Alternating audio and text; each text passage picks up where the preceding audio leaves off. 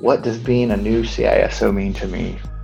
Well, I, I think it just means taking on a new set of expectations, holding yourself to a, a new degree of accountability to be aligned with business and, and going from someone who maybe is just solely focused on security as a practice to someone who is looking at how security fits into the larger business context of the organization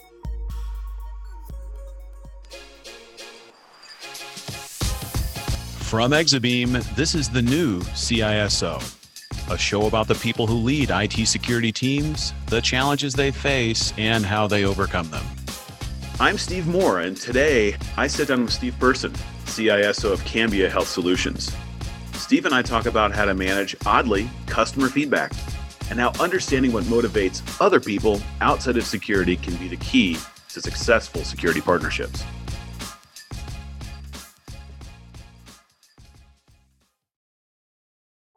Learning how to step back from work can be a great way to get clarity on how to tackle the projects that really need your attention. However, for this to work, you must learn to trust all the experts on your team, a good form of delegation. Inversely, that same level of trust with stakeholders means that a CISO has to take the time to understand how they're measured on their own success and what motivates them.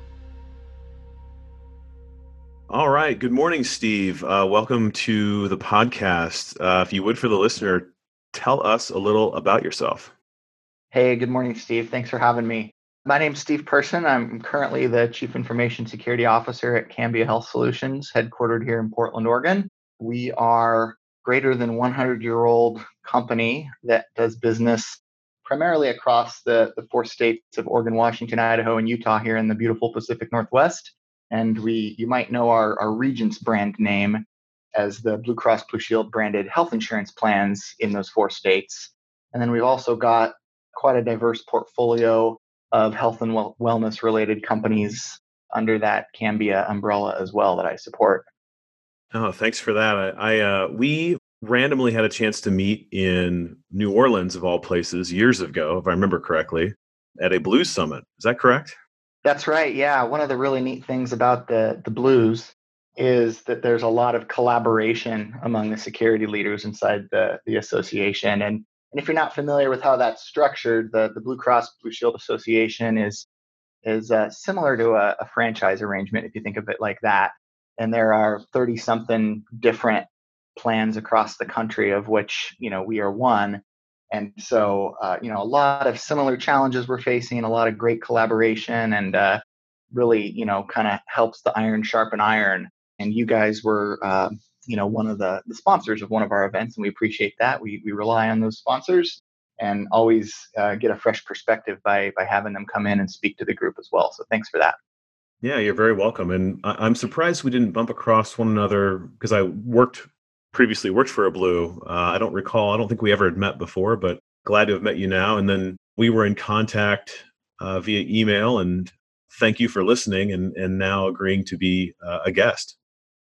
You bet. Yeah, I actually had a, uh, an unusual long car ride without children where I got to choose what was on the radio, and I and I threw the podcast on there because I re- I remembered you and just really loved hearing from all the different security leaders you spoke with and really loved the way you you interacted with them and very happy to to be able to share some thoughts myself with you today.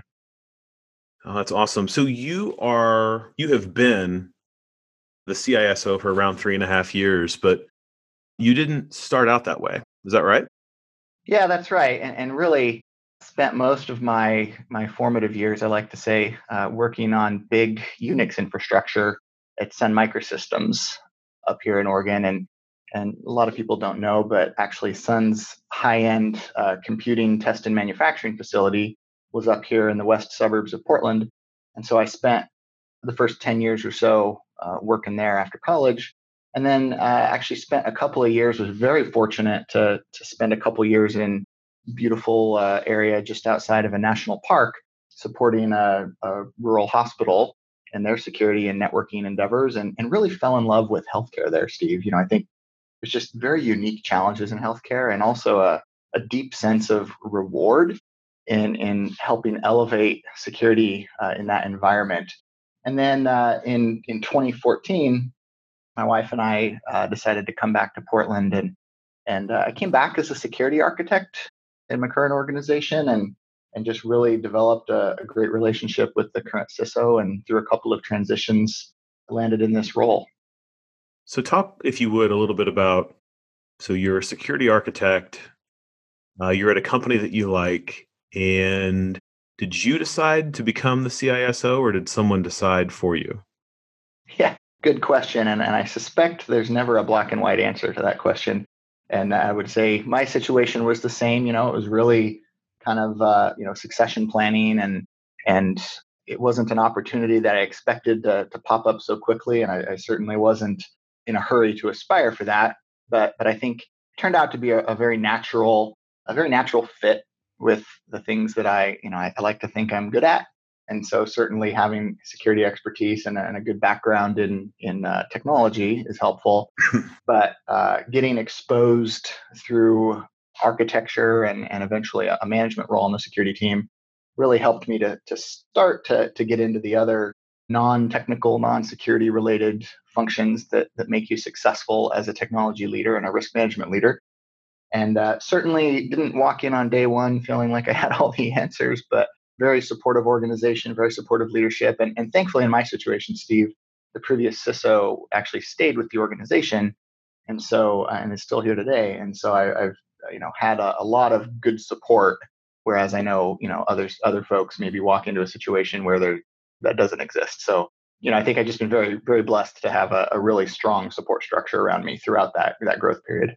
It sounds that way. But as a former I hit on this a lot on the show because I think it's it needs to be discussed.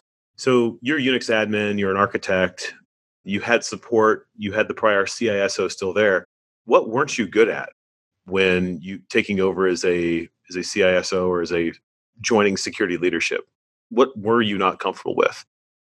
Yeah, it's a great question. You know, I think I had been in kind of a lead role, you know, for most of my life, and and uh, even even when I was younger, had a lot of visibility to to leadership conversations and a lot of influence in those things.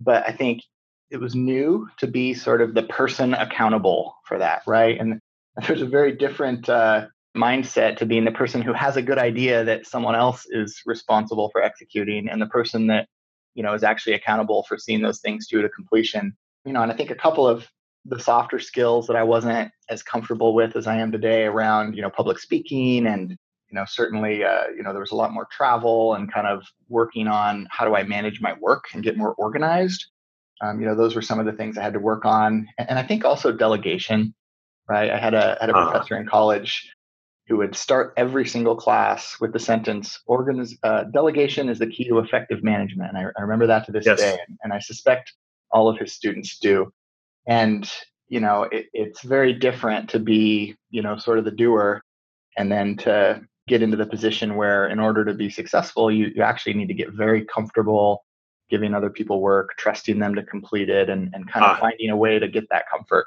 yeah yeah yeah you said one of the key words there. I was going to ask you and then you answered it kind of naturally. That's the biggest thing i see. Poor security organizations there's a couple traits uh, that i see in in poor organizations and one of them is lack of good delegation and i think it gets into an element of if you don't see it, it's because of lack of trust, where the work or the leader above believes that they're the best person to get the work done. And in fact, they very well may be. But that what they don't realize in many cases is that that acts as a, a throttle uh, to the success and the velocity of that program. So if you're if you don't trust, even if you know it's not going to get done as well, uh, you have to trust over time that it will get better, and and you have to start giving work to other people. So it's interesting you you kind of came to that conclusion, or good leaders are good delegators. Yeah, totally. And I think you know I, have always loved strategy and vision setting, and and um, I think you know always been someone that was called upon to participate in those conversations. But it's quite a different thing to to really be the one who needs to unify that for for an entire team and then help to figure out how you can not only inspire them to to you know follow that vision and, and hear their feedback if the vision's not spot on but also like you said trust them to achieve the objectives that will help us stay true to that north star.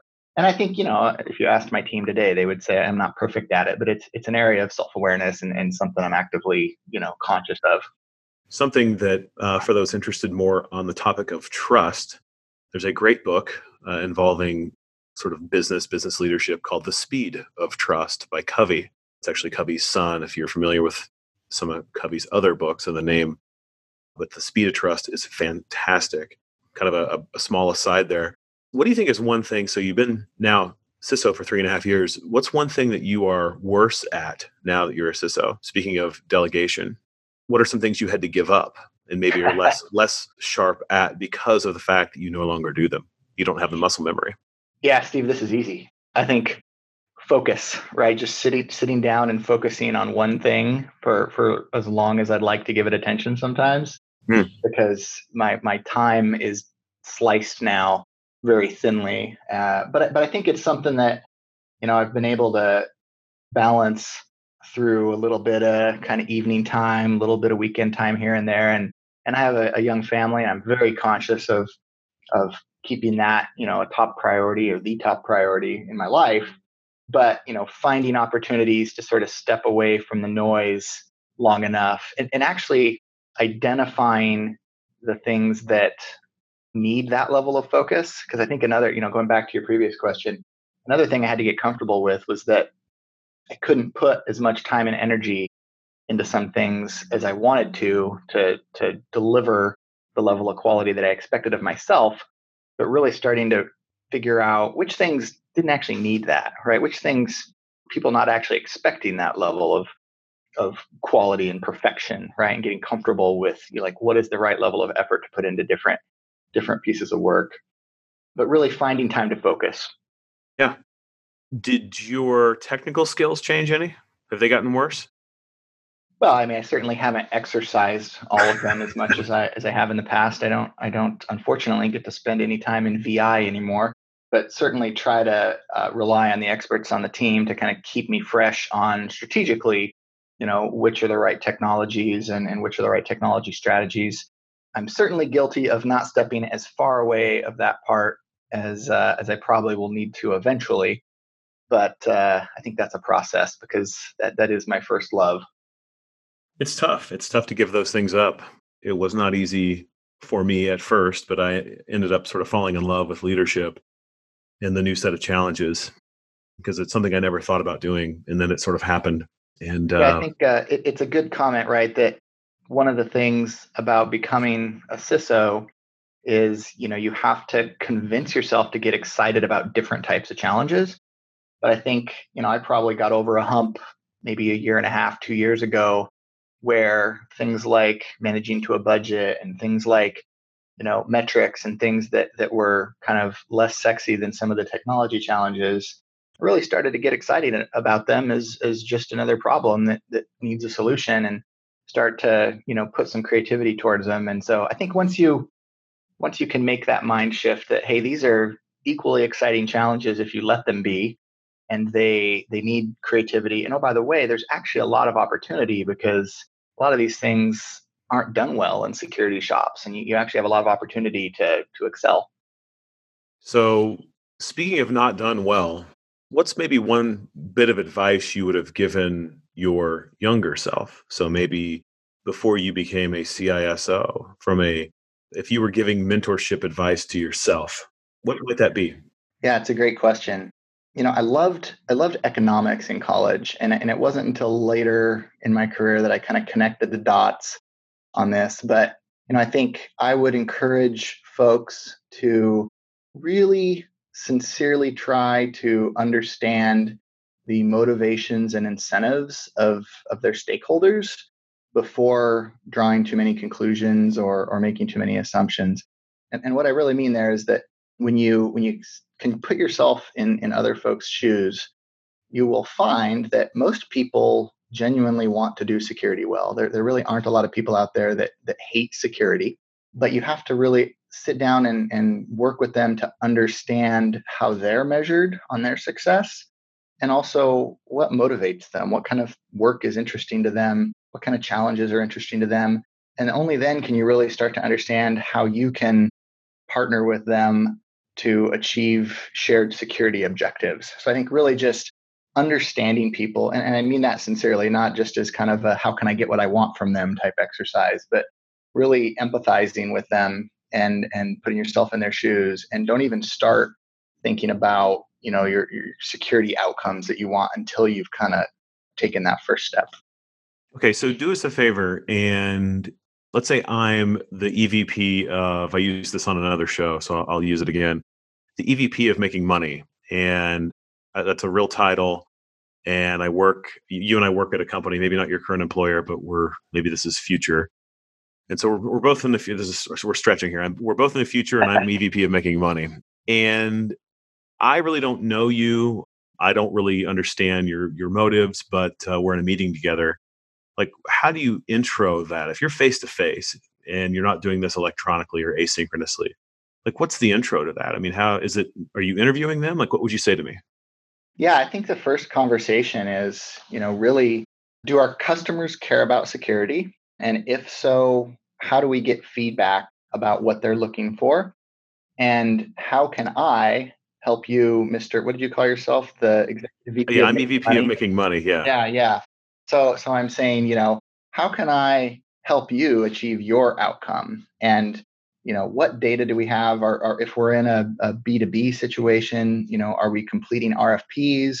And if we're completing RFPs, you know, what security questions are our our customers asking us or maybe if we're in a b2c situation you know do we have consumer feedback and surveys and, and things that we do that would help us understand you know how we could actually help sell more things by having a better security story? And then i think the other thing is is looking at how can we kind of reframe the conversation around trust with our customers right? And so our customers have no matter what we're selling they have some expectation of security and we are looking to, to keep their trust and, and earn their trust. And so, how can I not only kind of help execute all the things on the back end that maybe are more technical, but also partner together to share that story, right? And and maybe work with our marketing partners, or you know, I think I, I, the security folks aren't generally the ones that are best positioned to build a beautiful web page about trust.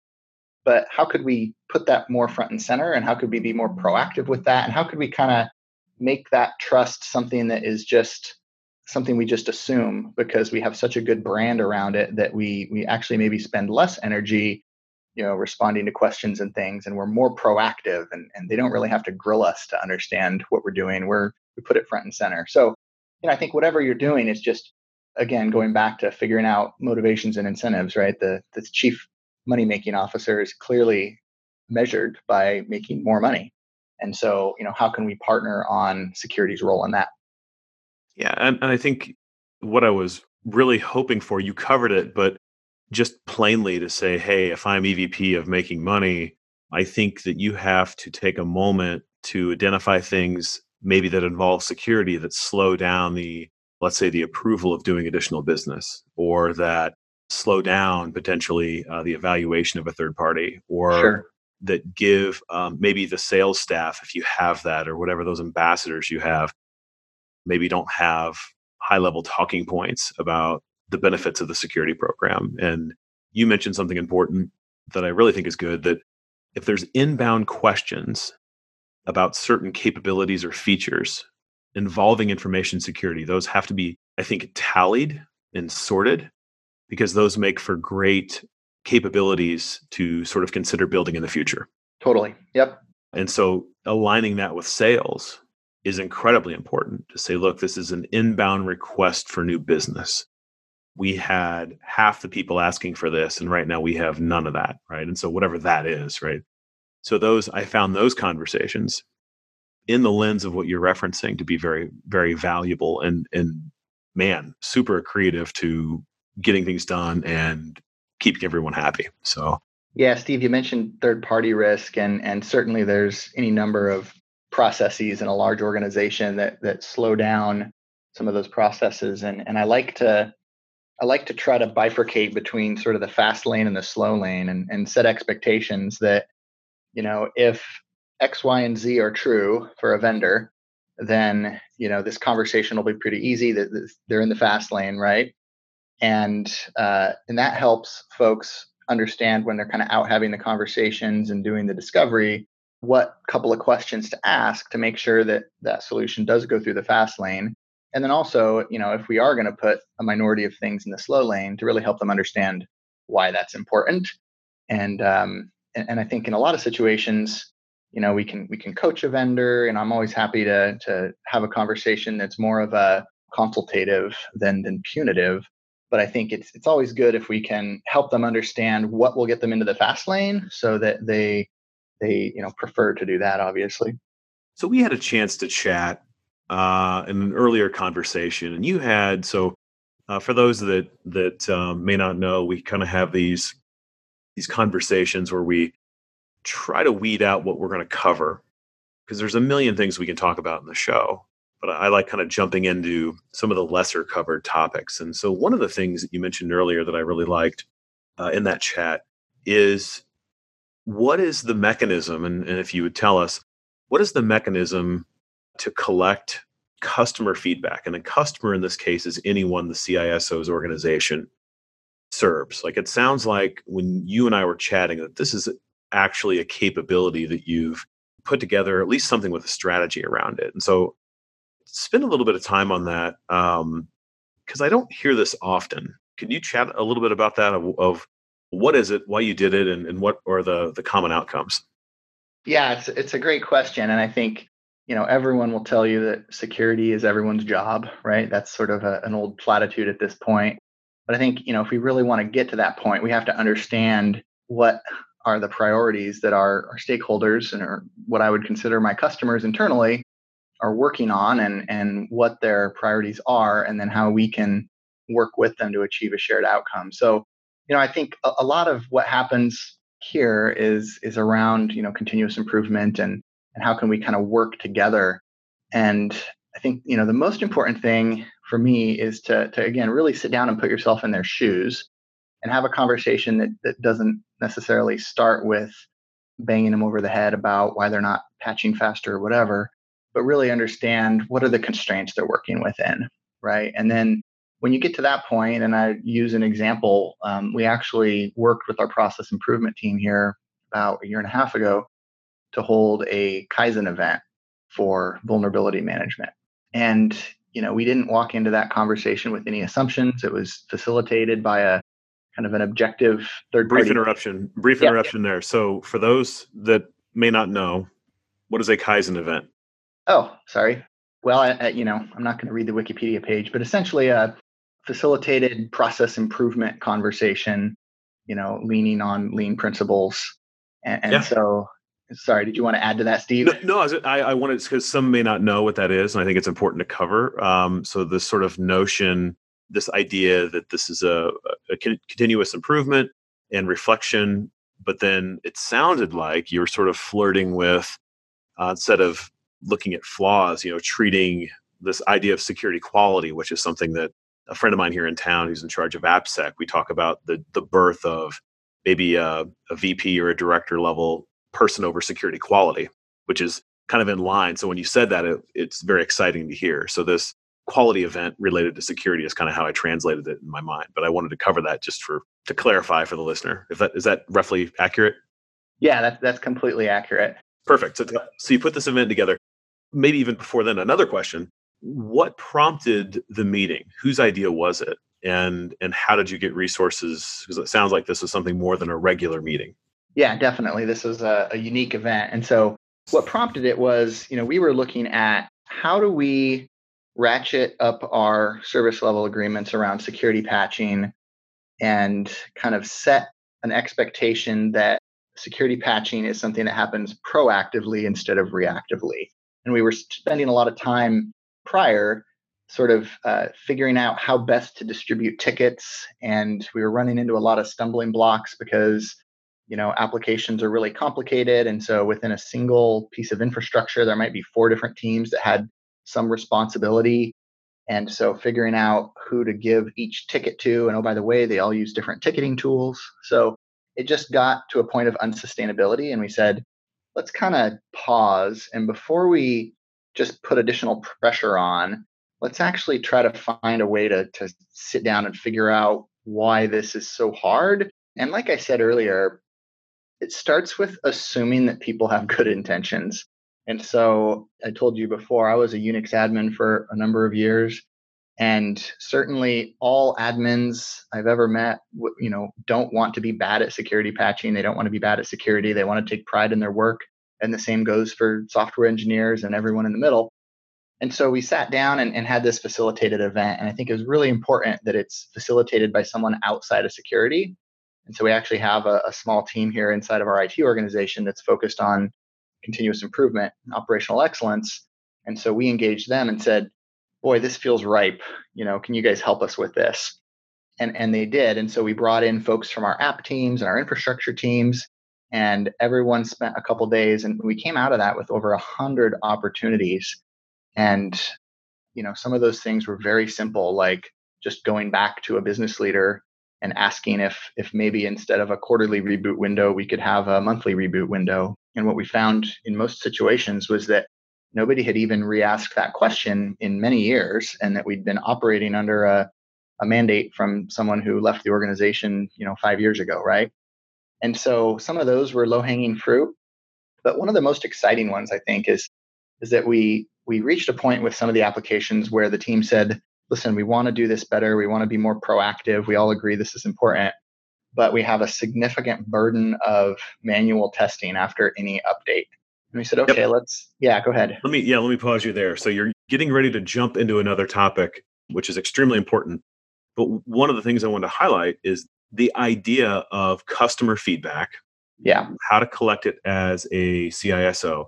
That this event itself gathering people and sort of asking them how could we improve this process and sort of simply said what sort of stinks about this process what doesn't make logical sense that is a feedback mechanism that is a customer that's that, that's effectively a human survey are there other ways so before we jump into that example i want you to cover that in detail but before we jump into that while we're still on the customer feedback, is there anything else that you recommend CISOs to do or anything that's a little strange that you think is or maybe unique about kind of what you've done? Yeah, I mean, I think there's there's kind of getting internal feedback and then there's the external feedback. And we talked a little bit about the external feedback and uh, you know getting things from our our outside customers through maybe RFPs and and surveys. I think internally too, another thing we've done is actually some surveying about awareness and how aware are you of our phishing program how aware are you of our vuln management program and then you know putting some additional communication in place where things weren't where we wanted them to be but i think also actually sitting down with with some of our leaders and some of the, the more influential folks in the organization and just hearing directly from them and, and building a relationship with them so that when there are situations that arise that maybe they they have a question or concern about that you have kind of a pre-established trust relationship i always like to say you know you, you don't want to be sitting down with a leader the very first time in an incident right and, and trying to like build camaraderie and trust right when when the sort of the, the proverbial poo is hitting the fan so sure. um, you know i definitely recommend having a very broad set of one-on-one conversations with different leaders in the organization and also understanding which folks in the organization already just really get infosec and and how can you work with those people to to help you kind of evangelize?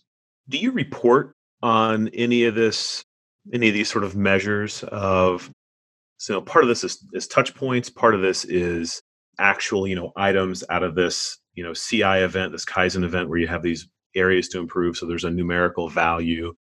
Mm-hmm. Do you report on any? Is that on a? Uh, is that counted as a metric any place in, in your program? Yeah, so we do report on some of the awareness numbers. Okay. And you know, specifically looking for areas where awareness wasn't where we wanted it to be. And then I think the second thing, um, we have a obviously like like any security shop, quite a few metrics and reporting obligations around vulnerability management.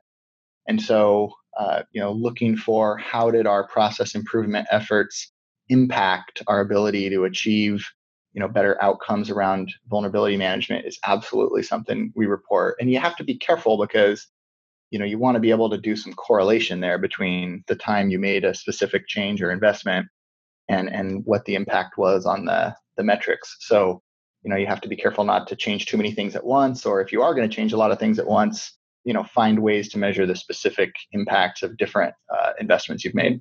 So you you kind of introed, I think now is a, a good point to transition into this idea of continuous improvement in the example you started to give and to kind of lay a little foundation for the listener there was an effort wanting to increase the frequency of patching and probably uh, the depth of patching it sounds like there may have been some application level changes as well so the need the pressure's there we all have it and then furthermore the resistance part of it was some of the testing was not automated. And so there was an application area that required a certain amount of testing, a significant number, hundreds of hours of effort to sort of recertify.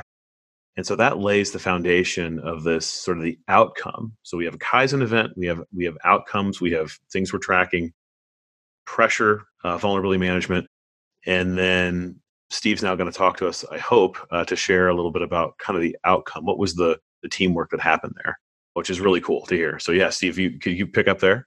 Yeah, thanks, Steve. So I think, you know, just going back a little bit, you know, the first thing was coming out of that Kaizen event, we kind of had reforged the partnership between our teams to the point where we we took that data and said, and I think I said hundreds of hours, and I don't have the exact number off the top of my head, but suffice to say, a lot of testing manual after each change and and not a lot of distinction between a security patching change versus an application change. Really anytime there's a change a lot of manual testing needed to occur.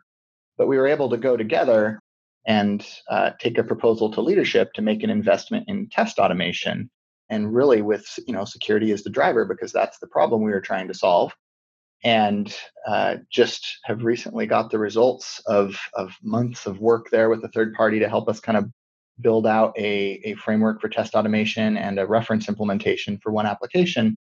And, and what you see is that, first of all, I think everyone would agree that absent any information about you know what it might cost, that test automation is a good thing, right? The question is really what is kind of the cost benefit analysis there? And and we worked with the app team to really focus on the security outcome because that's the problem we were trying to solve. But what we found is uh, there were all kinds of other intuitive, you know, positive outcomes that were measurable for that team in terms of their quality, their agility, um, you know, the time it takes them to deploy changes, the frequency with which they can deploy changes, and then obviously just sort of the the cost savings of not having to to do so much manual testing. So it, it really is finding those those unicorn situations where you can sit down with a, a partner, a stakeholder, try to try to find a good security outcome that you can work on together but also something where that investment can achieve not only a good security outcome but you know hopefully another secondary good outcome for that team and drive them to be you know more excited about working with you in the future and and just really like exercising your your creativity around um, shared outcomes and you know everyone's running around talking about we want to be agile and we you know we want this iterative kind of solutioning and and on and on and on but this this i think is a natural progression i think from what i'm hearing toward that meaning you are speeding up the repair or the correction of an application. You are also then speeding up the process to ensure that it's in a known good state and so that is maybe by extrapolation into agile right so you're building a shared process and a shared ownership. Do you think over time you could see whether it's vulnerability management, AppSec, or this testing merging into sort of one team as sort of as a conduit? Is, is this a could this be a, a model for that? Yeah, it's an interesting question. I think it's always great for InfoSec to have a, a great relationship with QA. And so, you know, where that goes from here, I'm not sure. But we absolutely you know work closely with the, the quality folks today to include security as part of what they're looking at. And, and I would say, Steve, too, you know, we're a, we're a large organization with everything from uh, you know significant cloud presence to you know more legacy environments. And so when you get into those those environments where it's a greenfield, everything was built natively on the cloud using CI/CD and automation, you look at that and you say, well, that's obviously the, the right way to do things. How can we apply some of those learnings in some of the other environments that maybe didn't start with that greenfield?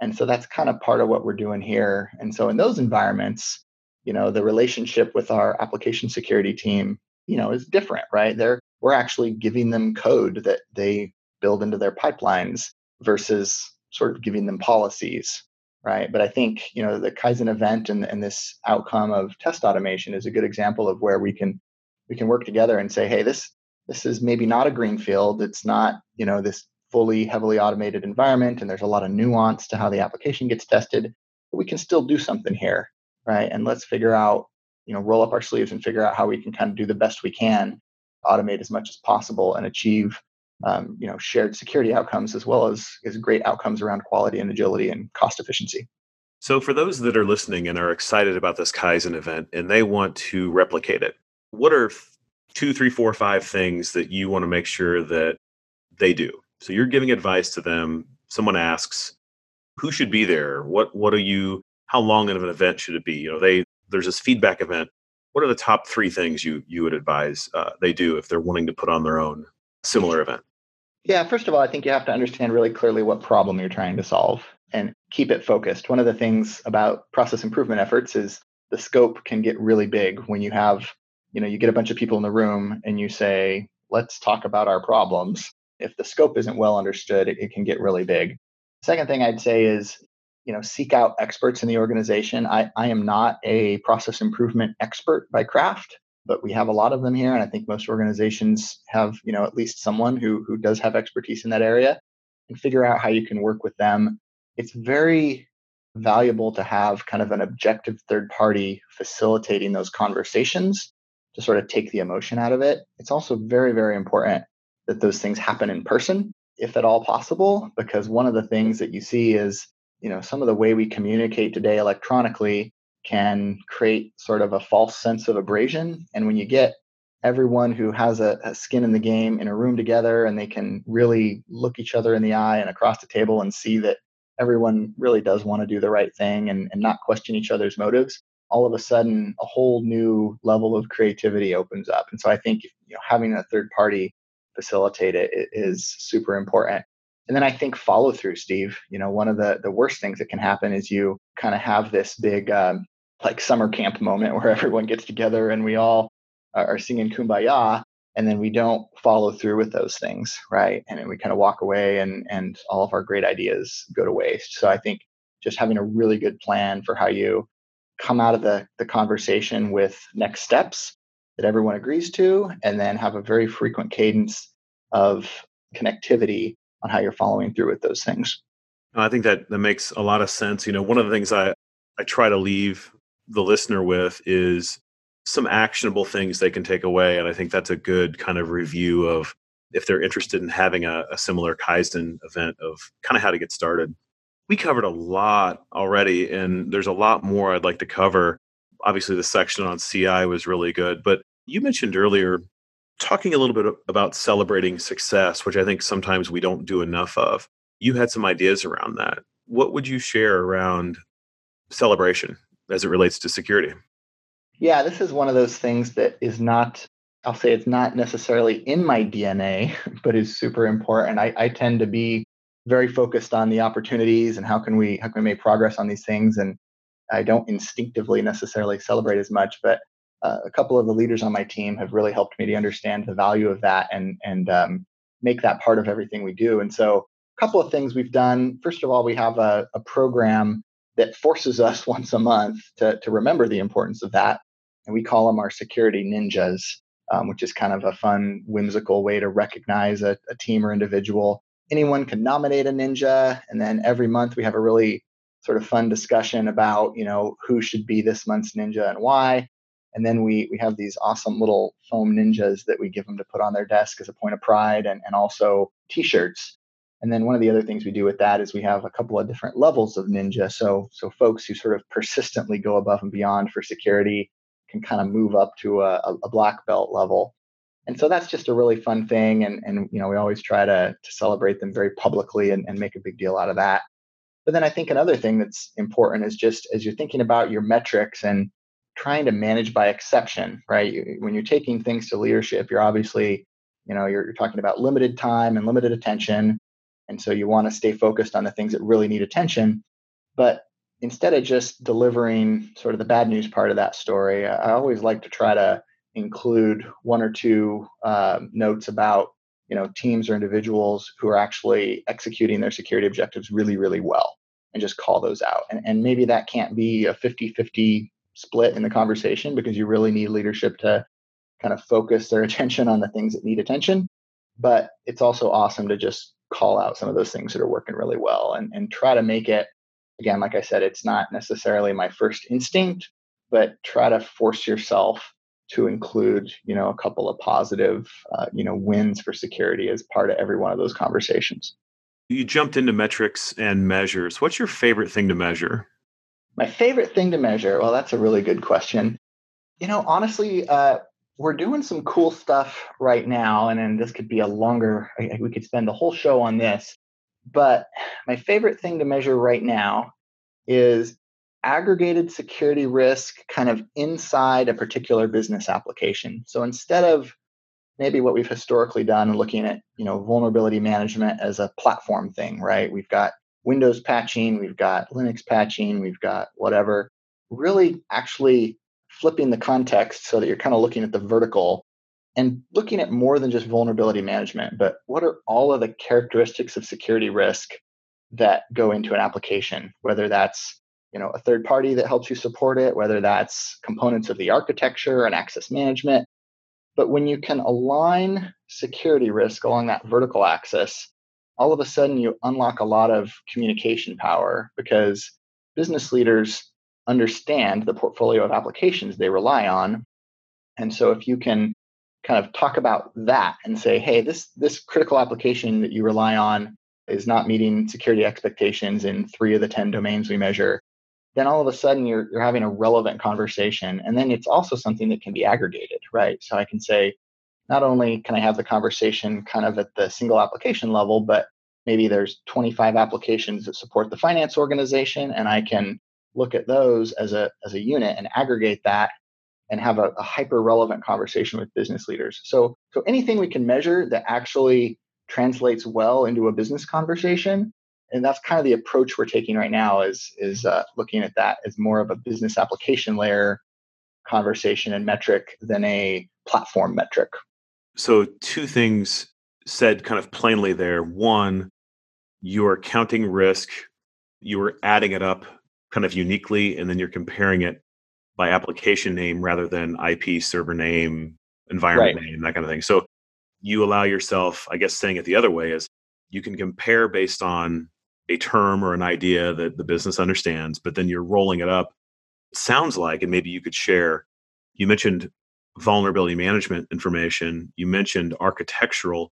What are some examples? Like, give us three things, four things that you sort of add up, and then maybe how do you add those up? Yeah, first I'll start with a server and an application are not analogous. So, you know, an application consists of a lot of different components. It might have a database component, a middleware component, an application tier, some custom code. There might be a vendor that supports it. So they're not all alike.